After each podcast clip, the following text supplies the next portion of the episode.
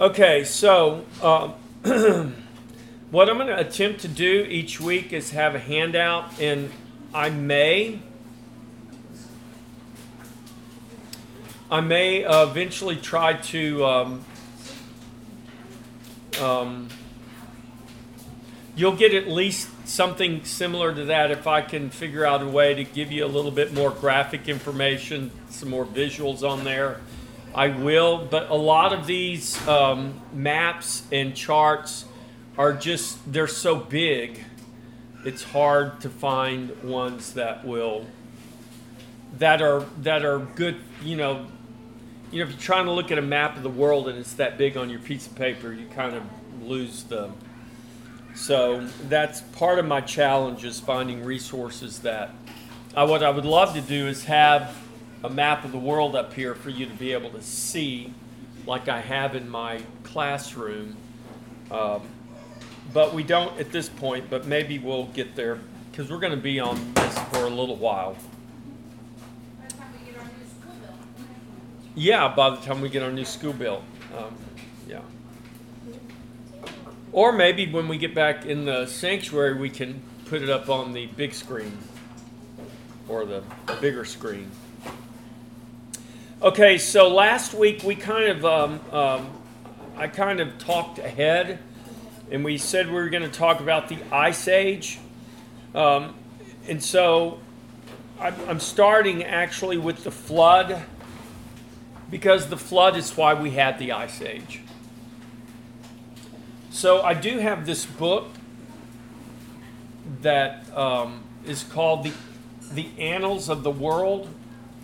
It's a it's a massive tome that basically records the timeline of history, and um, it's a just a big book. It's got a big chart. The chart in the hallway goes with this book. That's what that chart that chart is a visual of this book.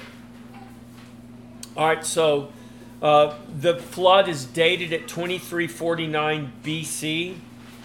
There's lots of there. There are a number of different ways that things are dated. We're gonna we're gonna use BC and AD. So we're gonna be in BC for a long time. Uh, BC meaning before Christ. Um, before his birth. AD is not after death, it's Anno Domini, which uh, is not it's not after his death, it's after his birth. So the birth of Christ is what marks uh, that divides BC and AD. And we're going to just stick with BC um, versus some of the other dating mechanisms that that are used here. Um, and so, 2,349 years before the birth of Christ, based on the genealogies, is where we get the date of the flood. Genesis 7 11. So, how many of you, um, I find this interesting. A lot of Christians think the flood happened because it rained for 40 days. And it did rain for 40 days and 40 nights, but it didn't just rain for 40 days and 40 nights. So Genesis 7:11 describes this catastrophic uh, upheaval that resulted in the flood, and it describes the flood by saying the fountains of the great deep were broken up and the windows of heaven were opened. So that means that waters poured forth to flood the earth from below as well as from above. I read an article last year, uh, maybe it was a couple of years ago. Time flies, you know. Um, but it was an interesting article. Uh, uh, it revolved around technology uh, that had come about in research related to that technology in oil exploration. And because of new technology with oil, uh, concerning oil exploration, a theory that uh, geologists have had for many years that there is actually more water inside the earth than there are than there is water in the oceans they've had this theory, but they've had no way to prove it. But uh, somehow, in the process, I don't really understand, but uh, in this article, through exploring for oil, they have now proven that there are vast oceans of water inside the earth. Uh, of course, we already knew that because the Bible tells us that. So, all that water, when God broke up the great fountains of the deep, and all that water poured forth to flood the earth, well, where did all that water go? Well, it went back into the earth. But it didn't just come from within the earth, it also came from or through the windows of heaven. And if some of you have been through Dr. Larry's um, 13 week course on creation science, and he has uh, at least one, if not more than one lesson on the water vapor, the, the vapor barrier, um, which uh, they believe, and it's, it's really a pretty compelling argument that this water barrier uh, that would have been probably, I think he said, what, 30 feet deep uh, surrounding the earth. That's what filtered out all the gamma rays, all the uh, harmful radiation, which would have contributed to the long life of plants and animals and living things, along with the multiple atmospheres that it would have basically created. So the atmospheric pressure would have been much greater. So that's how dinosaurs with giant sets of lungs could have lived on the earth because the atmospheric pressure would have been much greater. Well, when God broke up the fountains of the deep and waters poured forth from within the earth to flood it, he also the Bible says, open the windows of heaven, which would have been the collapse of this water barrier that surrounded the earth, however thick it was, however deep it was. And so, between those two uh, sources of water, the earth was flooded. And, and so, with that breaking up of the fountains of the deep, there would have been cataclysmic uh, movements of, uh, of the plates that forms uh, the continents and the Earth's crust. And so, you know, uh, geologists and uh, the guys that study earthquakes tell us, you know, the the plates are all fragmented and broken up. And well, how did they get fragmented and broken up? Well, they, course, have their theories through evolution um, and plate tectonics. But the Bible simply says that God broke up the great fountains of the deep. Uh, so it's kind of like God just went, cracked everything, and all the water came out. And along with that, there would have been um, steam, volcanoes. We know there are underwater volcanoes, and so all of that would have contributed to creating steam and ash and clouds. And as a result of the flood, the earth cooled. And so after the flood, we date the Ice Age around 2300 BC, and it lasted almost a thousand years to about 1600 BC. And so the Ice Age was this time in Earth's history that followed those catastrophic events, geological events that brought about the flood. And as a result of these cataclysmic events in the geology of the earth, the earth cooled to a point. So think about it. Uh, not just the earth was cooled, but the atmosphere with clouds and dust and rain and, and all of that would have cooled to the point that snow did not melt. And so, in the in, in parts of the earth, not, not all of the earth, but in parts of the earth, as the earth cooled, snow that began to fall constantly began to accumulate because it just formed these sheets of ice that it never melted and it just became deeper and deeper and deeper. So, for instance, today, Greenland, it's called Greenland, and then you have this little island called Iceland. But Greenland is actually covered in ice, it's covered in sheets of ice. Antarctica is covered in sheets of ice still today. Um, it, the Great Lakes. So, as a result of the ice age, there were these, um, they're called kettle lakes. And it's where glaciers would have sunk into the earth and then melted. That is what formed the Great Lakes. The, I think the Great Lakes are the largest source of fresh water. Um, they're the largest freshwater lakes.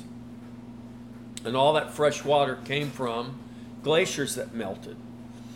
And so you see these evidences of the ice age, and it's not just the kettle lakes across the northern hemisphere of, of the earth, um, but you also see where glaciers, glaciers are just sheets of ice that are on slopes and they're sliding down slopes and they carve out valleys or fjords.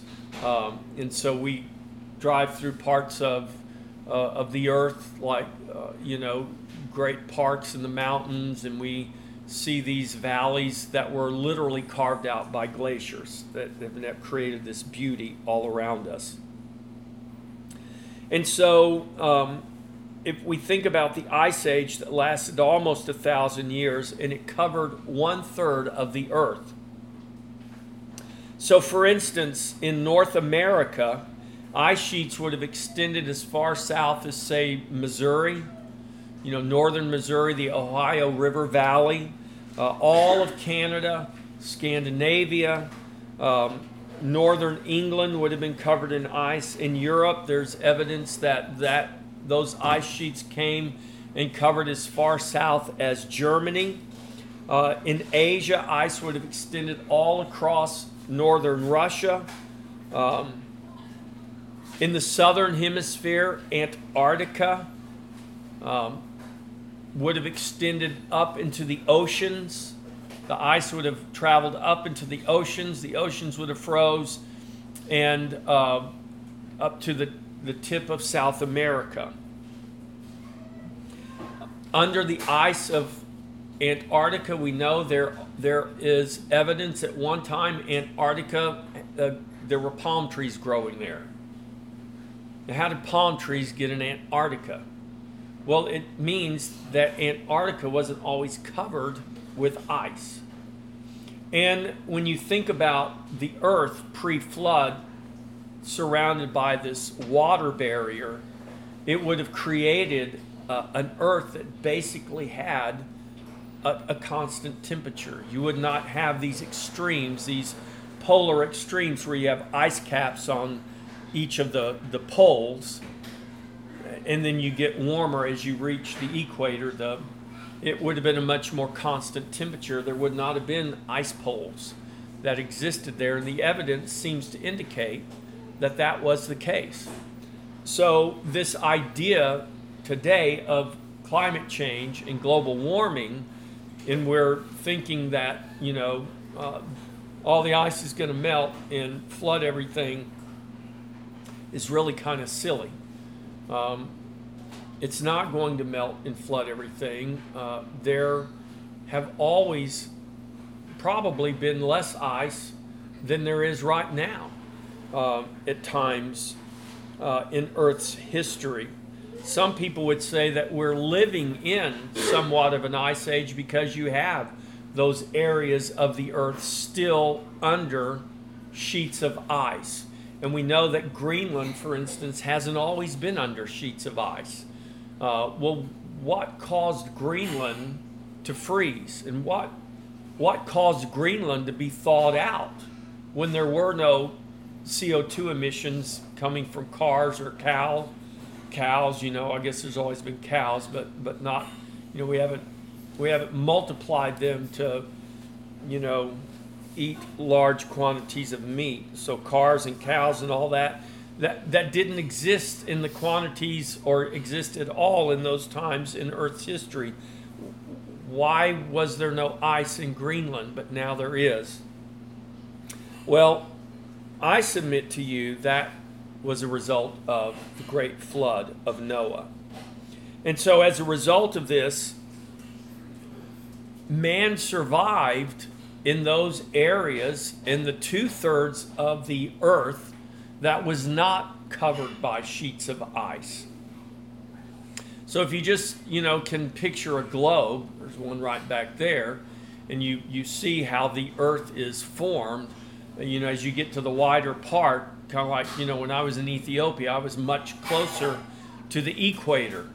And the only reason it was as cool as it was where I was in Ethiopia is because we were at a pretty high elevation and it was their winter.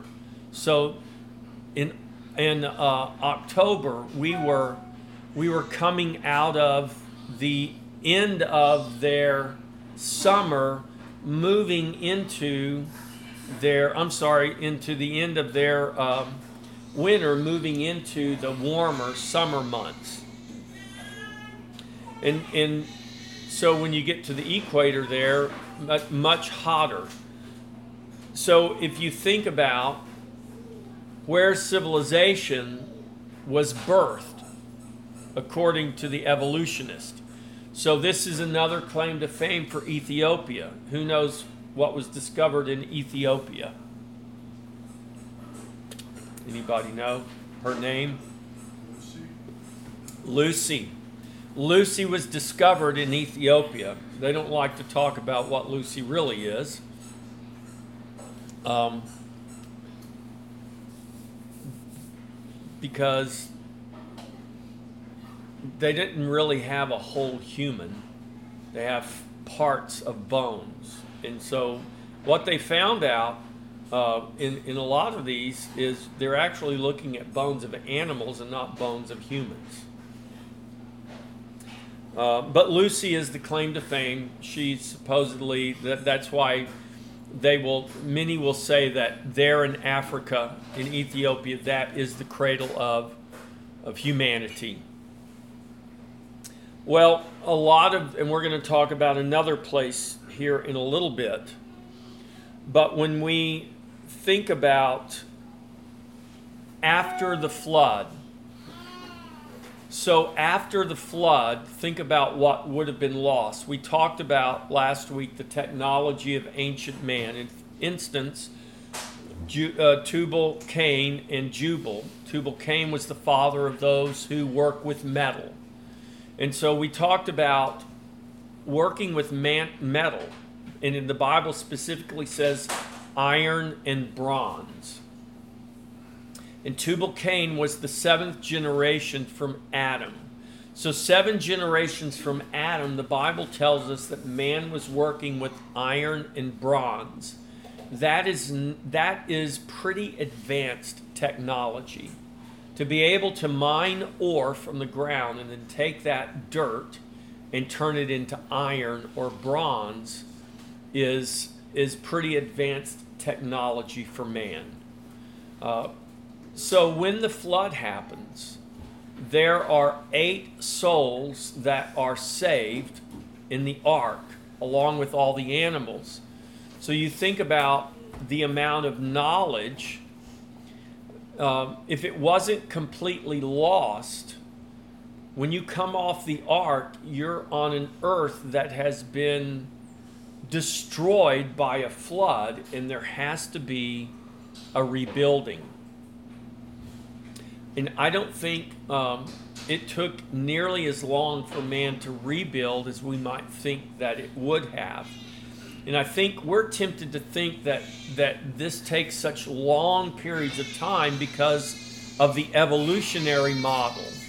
So the theory of evolution tells us it took billions and billions of years for man to even for life to even come to be.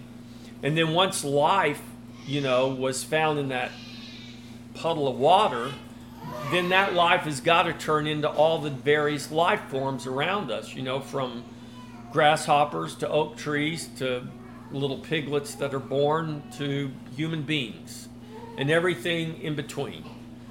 And, and that took billions, hundreds of billions of years to happen. It, well, the Bible doesn't record it that way. The Bible records that God created the heavens and the earth, He created the life, and He created man fully formed. And obviously, that fully formed man possessed knowledge. Now, we can talk about where did that knowledge come from? And some people say it was the fallen angels who gave man knowledge they weren't supposed to have. Uh, but why it doesn't say it was a sin for Tubal Cain to possess the knowledge to make iron and bronze. How do we know that, that God didn't give man that knowledge? So, from Adam and his descendants, seven generations down, that knowledge would have been finally refined in Tubal Cain, who, who then began to teach men how to work with iron, or Jubal, who began to teach men how to make and play, and, and he's the father of music. But after the flood, there would, there would have been a lot lost, or a lot that would have to be rebuilt. So let's think about, for instance, this idea that mankind, we've all, I, don't, I wish I had the graphic, but I don't have it, but you've all seen it, right? You've all seen the graphic of, of um, you know, where life begins from nothing and then it evolves into these upright life forms. You know, then we get monkeys and apes, and then you have the man, the, the Neanderthal man. And you got this succession of evolution, or this advancement in evolution. And it took billions and billions of years for us to get a man through evolution.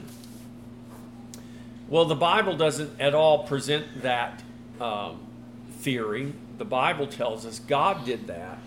And so from that evolutionary theory, where did man live for a long time while he was hiding out from dinosaurs and trying to figure out, you know, what to do with himself and how to survive?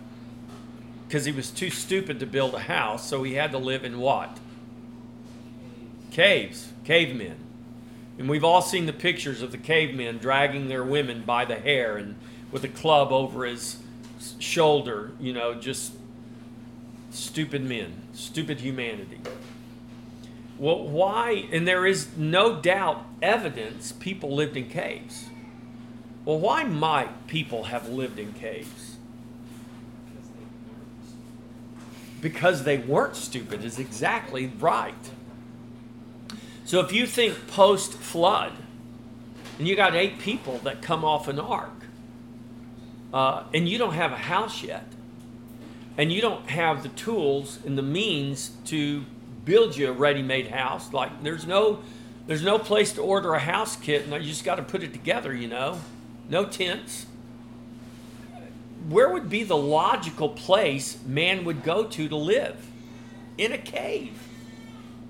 That makes perfect sense until man gets to a place where he can begin to build structures. And we, we see and we know from history that it did not take man long to begin to rebuild structures. But until that time came, or maybe why would you want to build a structure if you could live in a perfectly good cave? Maybe you don't want to if you live in a climate that is is pleasant enough, nice enough, temperate enough, living in a cave might be exactly what is best for you. It's cool in the summertime, it's warm in the wintertime. And so we've been conditioned to think of cavemen as not fully evolved human, humanoids, Homo sapiens, who just aren't quite smart enough yet to, to do anything else. And I want you to change that paradigm. I want you to have a, a new paradigm of thinking about mankind. That it would have been absolutely smart and logical to live in caves until man came to a place where he could begin to rebuild civilization. One of the things that Dr. Larry points out in his uh, seminar is there's nothing we can find, you know, in terms of everything is dated about back to a, to just about the time of the flood.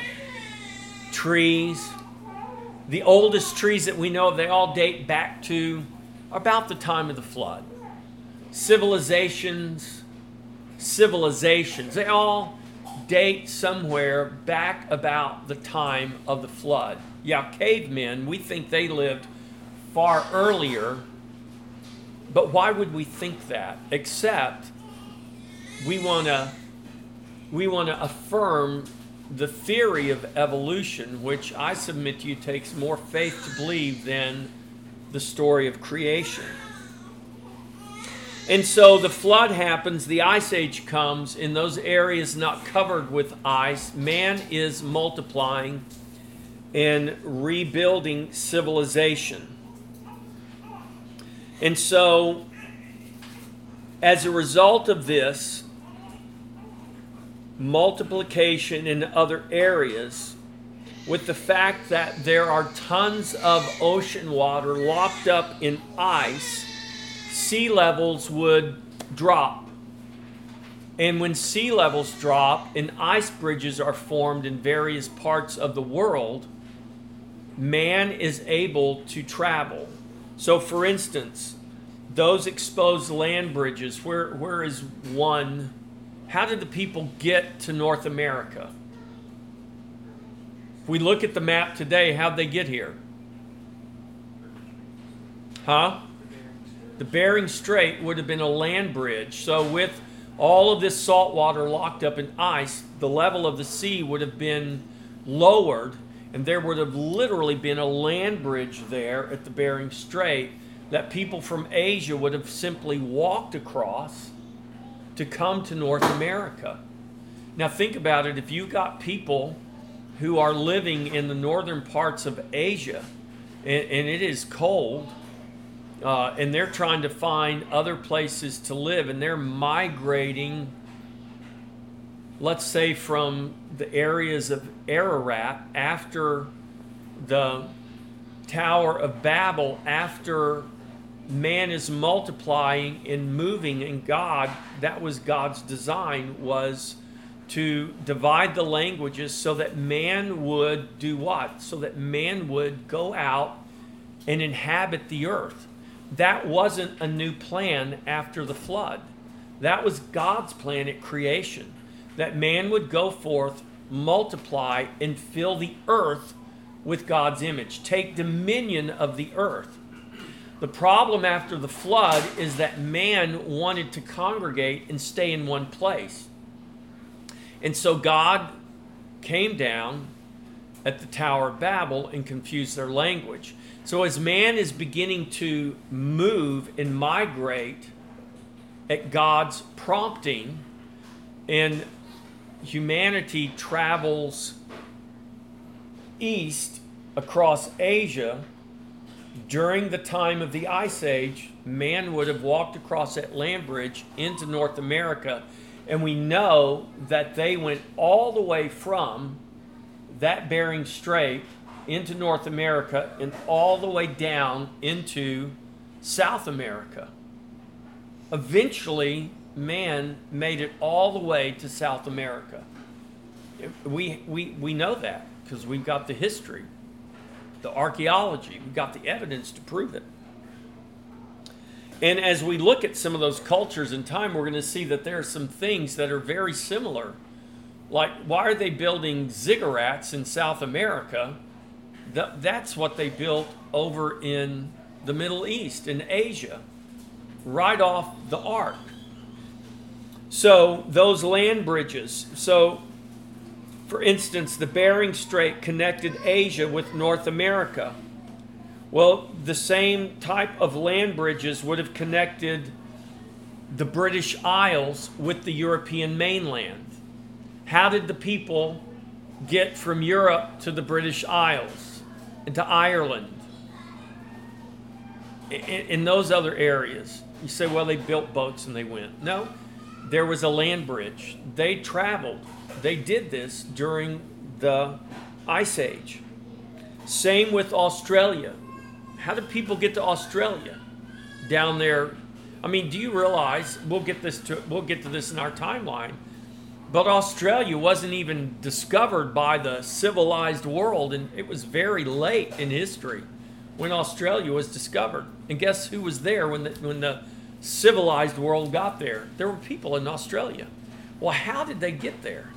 Well, if you look at a world map, you'll see that New Guinea and Indonesia, those island chains, those would have all been land bridges that would have enabled people from Asia to migrate south into the Australian continent and populate that continent.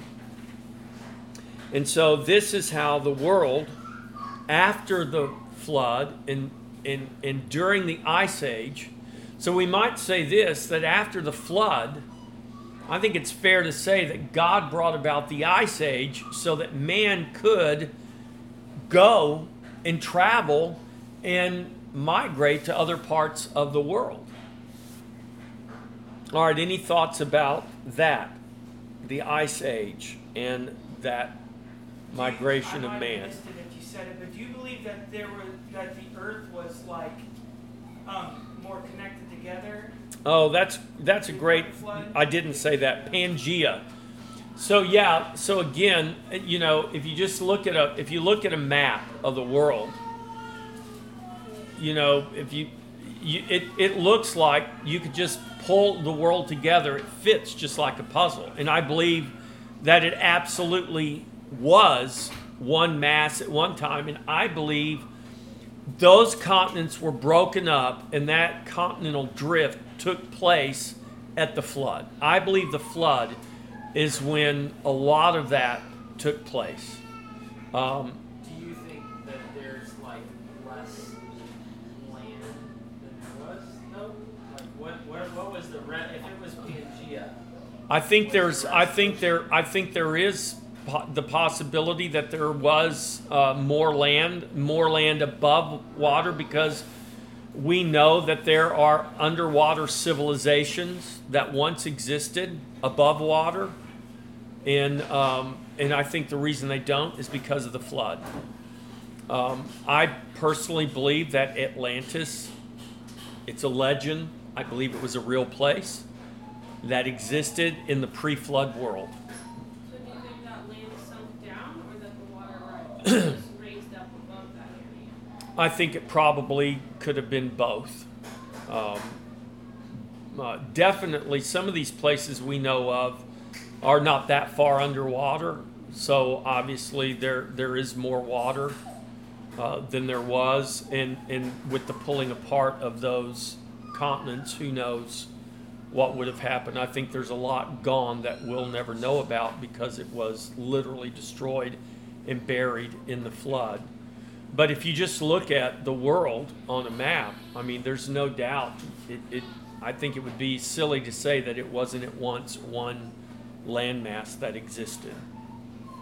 Well, also, Marley, with all the places where the water would be, if they were empty and the weight of the water is crushing down, it would be yeah. easy for the, the land to collapse. Mr. Rao? Maybe when the people were scattered, they were already scattered to what all is now the continents.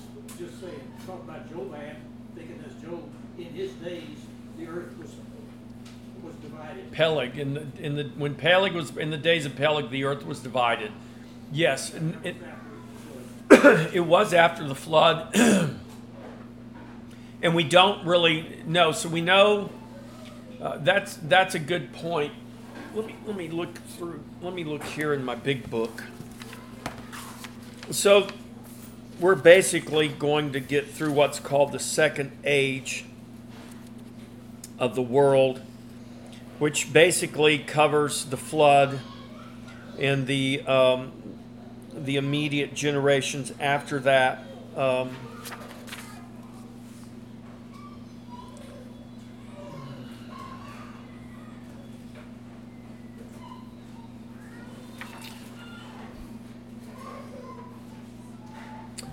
so prior to Babylon, the Tower of Babel. So if Babel happened in uh, the date here is 22, um, 2242. So based on the generations uh, given to us in the scripture, uh, when Eber was 34 years old, Peleg, his son, was born. He called him Peleg, for in the days, for in his days the earth was divided. If this happened at the day of his birth, then it seems uh, that when Peleg was born, Noah, who formerly knew all the places which were now covered with bushes and thorns, divided the land among his grandchildren. When this was done, they went from those eastern parts where they first went from the mountain of Ararat into the valley of Shinar. Now, this this is interesting. Um, so there are some people who wonder if, when Peleg was born, did God separate the continents? I tend to, to, to not think that because that would have been a very cataclysmic. I mean, if you just think about the continents separating, I think I think that would have happened while the earth is covered with water and humanity is floating on an ark and uh, floating and going with the flow of those tsunamis and those things that would have would have been taking place on the surface of the waters. I mean, if God can create the world, the cosmos, in seven days, then God can divide the continents uh, with the flood and, and those cataclysmic events. Do you have any definition of what was separated? You just said, that, you know, in the earth was separated, but. Yeah, it it- Was it land? What was it? It doesn't. So let's go there. It's Genesis 11 16. Now, uh, another thing about the Bible. Uh, so we tend to read the Bible and we want to read it in, in chronological order. So, for instance, in Genesis 10, uh, Genesis 10 gives us the descendants from Noah. Uh, this is the it begins Genesis 10:1 begins with this is the genealogy of the sons of Noah, Shem, Ham, and Japheth, and the sons were born to them after the flood. Uh, so this is kind of the giving us the genealogy of the nations that descended from Noah. This is not giving us a chronology. And, and this is true with ancient writings, and this is true with the Bible. What, the Bible gives us dates that we need to pay attention to.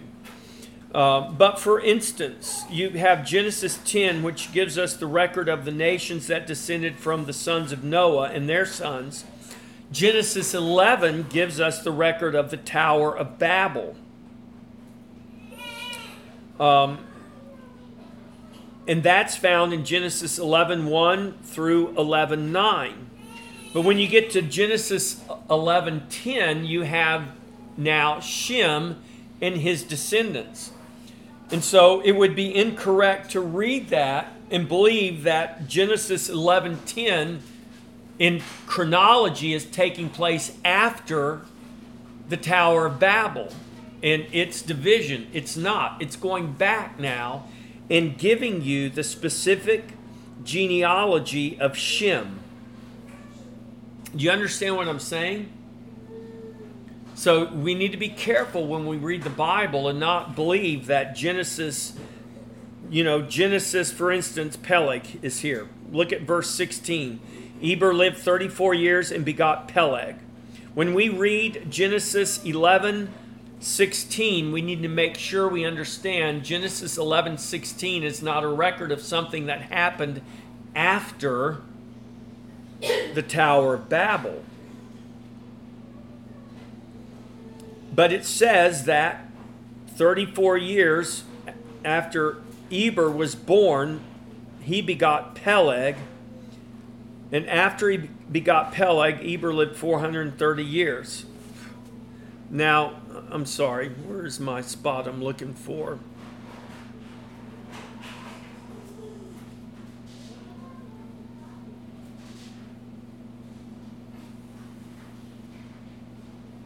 Oh, I'm sorry. I'm back up in Genesis 10:25 is where there's the record of Peleg in the genealogy of Shem, but it's back up in uh, Genesis 10 verse 25 to Eber were born two sons. The name of one was Peleg, for in his days the earth was divided. And his brother's name was Joktan. So in the days of Peleg, the earth was divided. And what does that mean? It doesn't tell us. Does it mean it was divided physically, geographically, through geology, or was it divided in the sense that God dispersed the nations? I tend to believe that it's dealing more with the dispersal of people. Uh, and, and then it gives us this record of the nations there in Genesis 10. Then we get to the record of the Tower of Babel. And in Ussher's timeline, he puts the Tower of Babel happening five years after the birth of Peleg. Uh, this is according to Georgius Syncellus, his translation of Sophius. I couldn't tell you who either of those guys are, but they're ancient historians. According to ancient history, Peleg was born five years prior to the Tower of Babel.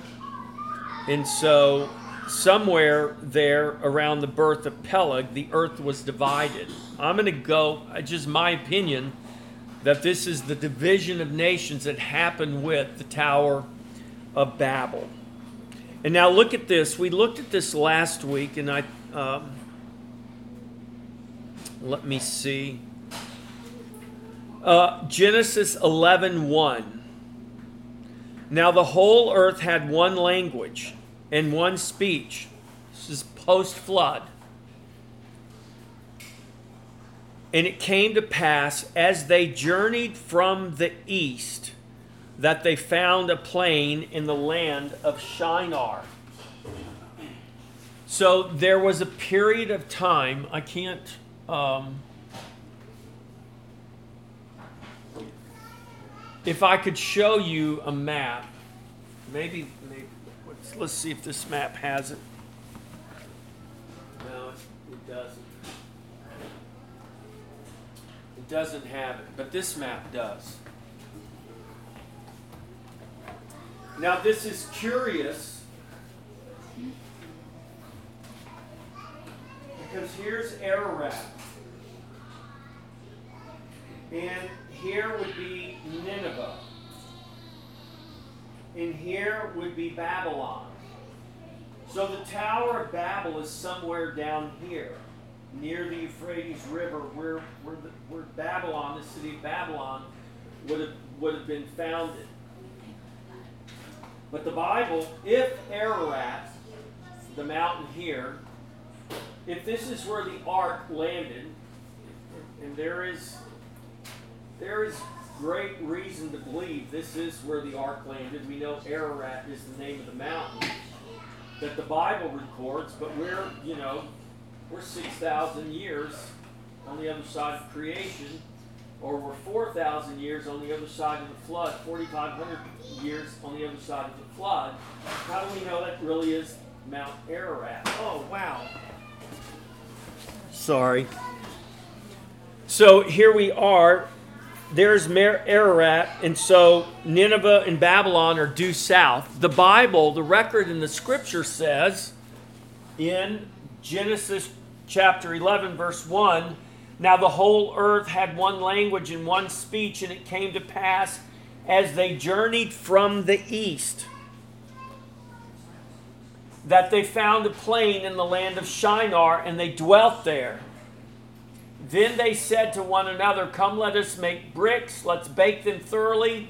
And they had brick for stone and asphalt for mortar. And they said, Come, let us build for ourselves a city and a tower. That's Babel.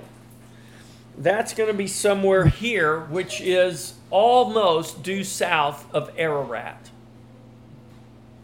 But the Bible says they traveled from the east. So if Babel, if the Tower of Babel happened five years after the birth of Peleg, let's just say, it was after Peleg's birth. When they came to Babel, it says they, and it's obviously not talking about Noah and his three sons and their wives. It's talking about people who migrated from the east to this area, and those people had one language. And that people with one language and one speech decided they were going to build a tower into the heavens. Now, is it possible, if this really is where the ark landed, that that those people migrated somewhere down here and eventually now look at this. What is what is it that you see about this land? This is why it's called the fertile crescent. So this land in between these two rivers called mesopotamia that's what the greeks called it land between two rivers why did people settle there? Because it was fertile because there was water because there was land. Now, somewhere, the Bible says they came from the east, it didn't say they came from the south.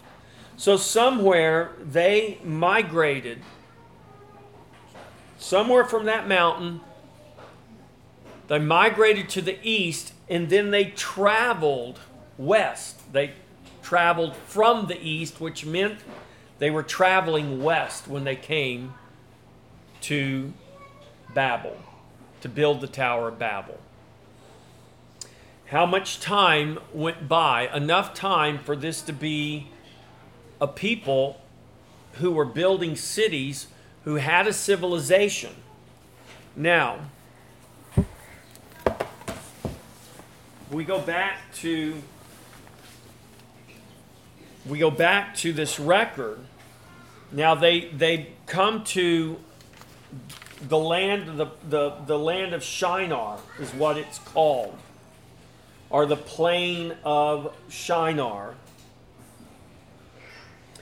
Uh, Genesis 11 uh, 2 calls it the land of Shinar. And they dwelt there. And they decided they were going to make a tower, the Tower of Babel. Let's just read the first nine verses, Genesis 11. Now the whole earth had one language and one speech, and it came to pass as they journeyed from the east that they found a plain in the land of Shinar, and they dwelt there. Then they said to one another, Come, let us make bricks and bake them thoroughly. They had brick for stone, and they had asphalt for mortar. And they said, Come, let us build ourselves a city and a tower whose top is in the heavens. Let us make a name for ourselves, lest we be scattered abroad over the face of the whole earth. But the Lord came down to see the city and the tower which the sons of men had built. And the Lord said, Indeed, the people are one, and they all have one language, and this is what they begin to do.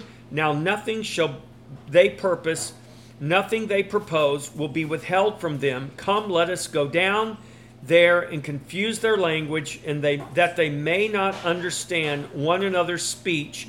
So the Lord scattered them abroad from there over the face of all the earth, and they ceased building the city. Therefore, its name was called Babel, because there the Lord confused the language of all the earth, and from there the Lord scattered them abroad over the face of all the earth. So, how did people get to all these areas of the earth? This is how. This was God's purpose at Babel man wanted to congregate, to stay together, and God never meant for man to stay in one place. God always meant for man to go fill the earth and take dominion, fill it with the glory of God. Now, um, let's just talk a little bit about. Let me see if I can find my my place here.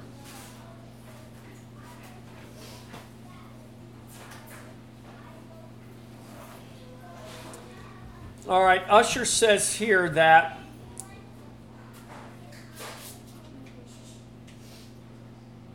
talking about the time when Peleg was born and the nations were uh, divided, or the land was divided.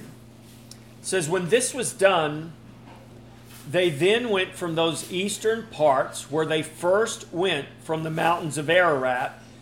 They went from those eastern parts to the valley or the land of Shinar, what we just read in Genesis chapter 11. And here the people impiously conspired, as we find in the, in the Apocrypha. So, in the Apocrypha book of Wisdom, 10 verse 5, it says that they conspired, as we find in the Apocrypha, to hinder their dispersion, which had been commanded by God and begun by Noah. This can be seen by comparing the following verses. Genesis 11:4. Let's read that. And they said, "Come, let us build ourselves a city and a tower whose top is in the heavens." Genesis 6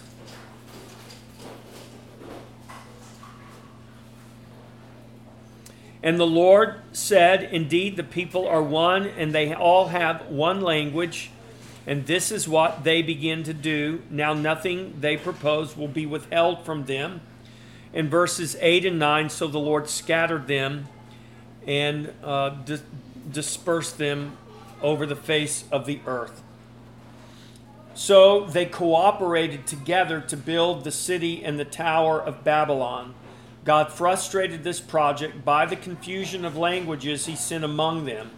The dispersion of nations followed, and many companies and colonies settled in various places according to their languages. So, all those make sense, right? All those who spoke the same language went together and settled together in various parts of the earth. The 13 sons of Joktan, the brother of Peleg, as recorded in Genesis 10 26 through 30, were among the captains and heads of the various companies. These brothers were not yet born when Peleg was born. Eber was only 34 years old when Peleg was born to him. And even if we suppose that Joktan was born when Eber was only 20 years of age, and that Joktan's oldest son was born to him when he was likewise 20 years old, Yet still it appears that the oldest son of Joktan must be six years younger than Peleg, so that at least the youngest of those thirteen sons of Joktan, namely Jobab, and three other brothers of his who are mentioned before him, must be younger still. The countries in which they settled, and which of which were rich in gold, Sheba, Sheba is another ancient name for, guess what, country? Ethiopia. Ophir and Havilah. They were named after these men because of their youth. These brothers could not have been capable of such an expedition of leading colonies until some years after Reu was born to Peleg. So, um, then the Tower of Babel happens five years after the birth of Peleg. And so this dispersion, so we read it in the Bible, and it sounds like this happens very quickly. But when you think about it, you think about all these genealogies, all these sons that have to be born. I mean, and you think of the gestation period of a human being. I mean, we're reading this in a few sentences, and our mind wants to think this happened like this. But the Bible gives us the record, and we know that this happened over a longer period of time, but not billions of years. This happened in generations. And so, from the time of the flood, however many generations we get to, to Babel, and then Babel brings about the division, the dispersion of the nations according to their languages. Then generations migrate across the face of the earth that is experiencing an ice age that is now exposing land bridges that enable these lang- these people groups with a common language to travel far and wide. And you think, well, how long would it take for someone to walk from, you know, modern day uh, Iraq to Canada? Not as long as you think. I mean, if you think about it, this is how people travel. For most of human history, people walked wherever they went. I mean, Jesus may have ridden a donkey. We know he did coming into Jerusalem. But do you know how Jesus traveled most of the places he went? He walked with his disciples. And the majority of human beings that have ever lived on this earth, well, maybe not now with the multiplication, of, of humanity, but if you think throughout most of human history, the vast majority of humans walked where they were going to have a horse, even, you know, when I was in Ethiopia with my pastor friend uh, from Kenya, he was amazed at how many of the poor Ethiopians had horses because his horses are so expensive. You can't afford to own a horse. And so we think, you know, uh, everybody rode a horse. No, they didn't. That'd be like driving a, one of those expensive pickup trucks today. Uh, you know, no, they walked. They walked, that's how they got around. And so when we think about these generations that are growing and advancing and traveling and filling the earth, this is what God did through that ice age that He brought upon the earth. So, and, and then at Babel, dividing the earth and causing humanity to disperse all across this globe. Now, and that dispersion began at Babel, and we know exactly where Babel is. It, it is where eventually the city of Babylon was built, and it was right there on the banks of the Euphrates River in, in what we call modern day Iraq. So Nineveh was north of Babylon, back on the Tigris River, and Babylon was south of Nineveh on the Euphrates River. And that land between those two rivers was called Sumer, the Fertile Crescent. So the Sumerians, so I don't know, for some reason I remember learning about the Sumers. I learned about the, the land of Sumer and the Sumerians in fifth grade, when I was in fifth grade. And I vividly remember learning about Sumer. It was fascinating to me. And that was a long time ago. But because we know from history and archaeology that the Sumerians, not Samaritans, but the Sumerians, the Sumerians gave us the first evidence of civilization after the flood, archaeologically speaking. And we have the biblical record that Nimrod built cities. Where did he build them? He built them there in the Fertile Crescent, is where he built them. And so, sometime post flood, you know, we're talking 2000 BC and later, these civilizations begin to emerge in this area we call Mesopotamia or the Fertile Crescent, or then it was called Sumer. Those Sumerians um, give us this evidence. What's a civilization? So, this is what we learn in fourth grade history. My fourth graders are learning this, they've already learned this. So, what's a civilization? A civilization is when you have lots of people living near one another who depend on uh, to who depend on one another. So, a lot of people living near one another, and each of them are dependent upon one another. In, in, a very simple form, that's a civilization. In a civilization would include laws and governments and a written language and an economy of trade and commerce, eh, among other things. And all of this existed in Sumer. They've dug it up, they've got the record of it. These weren't stupid people, these were very intelligent people. And these things are also evidenced in the Sumerians uh, who emerged in, in this area. So, the Fertile Crescent, also called Mesopotamia by the Greeks, also called the cradle of civilization. Now, the Ethiopians say the cradle of humanity is in their country because that's where Lucy was found. But the cradle of civilization is here in this fertile crescent, in this land called Mesopotamia. And the culture that we first see civilization emerge in history and archaeology here that we can dig up and study is the Sumerians, the people of Sumer. The cities of Sumer had laws, they had irrigation systems. Some of the homes even had flushing toilets. They had hot and cold running water. They produced art as well as calendars. They wrote poetry. They had libraries. They were called tablet houses. They had libraries. It's believed that the Sumerians, the people of Sumer, even invented the wheel. It's the Sumerians that are best known for a written language called, anybody know? Cuneiform.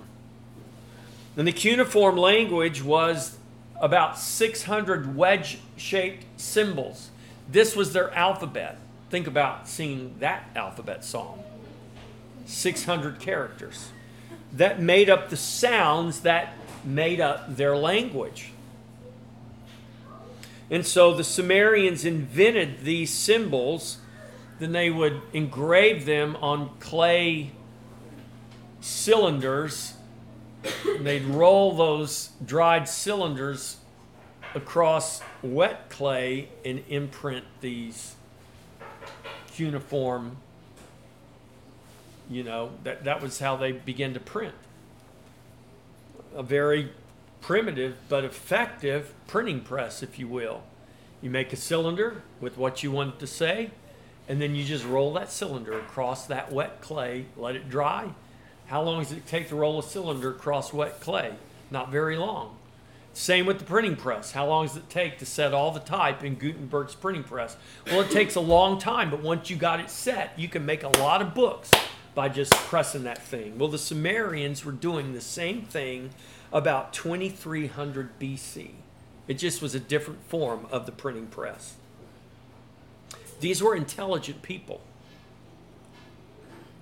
Where did that intelligence come from? It didn't come from a pond of slime somewhere billions and billions of years ago, as Carl Sagan would say. No, it came from God. And it existed before the flood, and we see the evidence of it after the flood.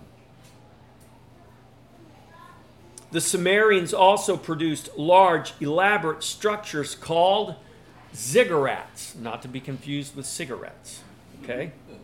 You don't smoke these, you climb them, and you bury people in them, and you do other things with them. These ziggurats are. I used to have one in my my in my classroom. I'm so sad they took it apart. I had a Lego ziggurat. I need to rebuild it. It was, it was perfect. It, it was a perfect example of what a ziggurat would look like. Huh? Did you do that? Oh, shame on you. Oh, okay. But the ziggurat is a tiered structure that looks like a flattened pyramid with steps. That these are the precursors to what we see in Egypt with the pyramids. We see ziggurat-like structures where else?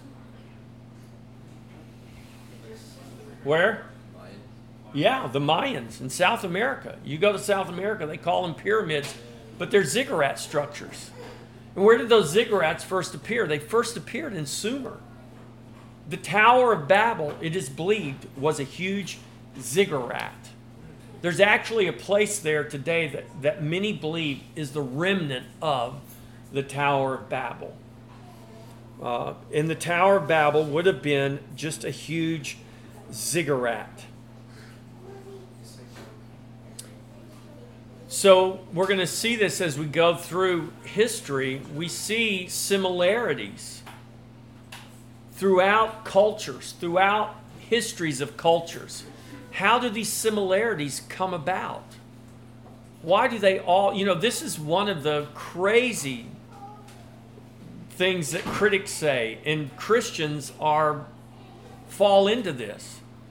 Well, you know, I don't really believe in a great flood because every culture has a flood story. Christians just adopted it from another culture. And I'm like, mm, no.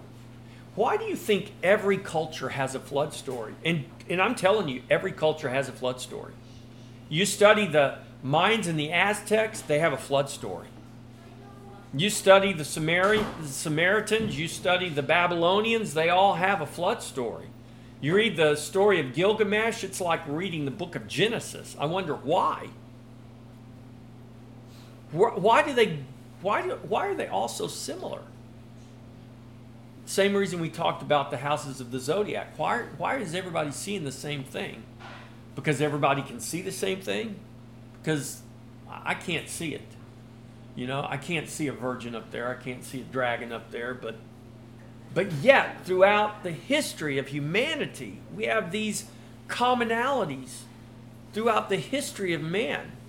And we want to say, well, you know, the Christians who believe in the Bible, they just, you know, they're borrowing from other cultures. No.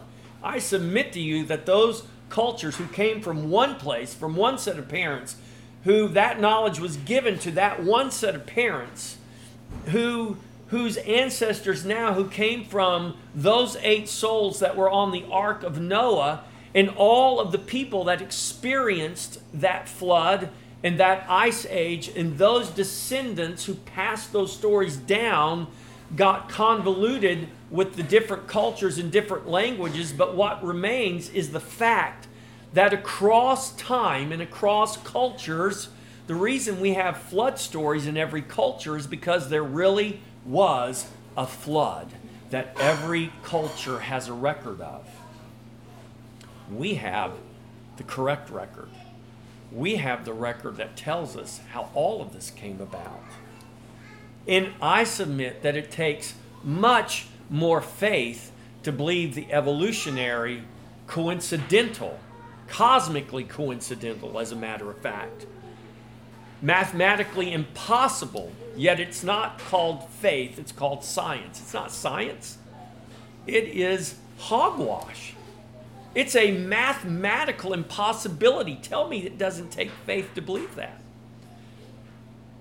And you know what? The Hubble telescope and now the James Webb telescope is showing us that there is even more order and more structure to the universe that the hundreds and millions of billions of years can't be explained by science.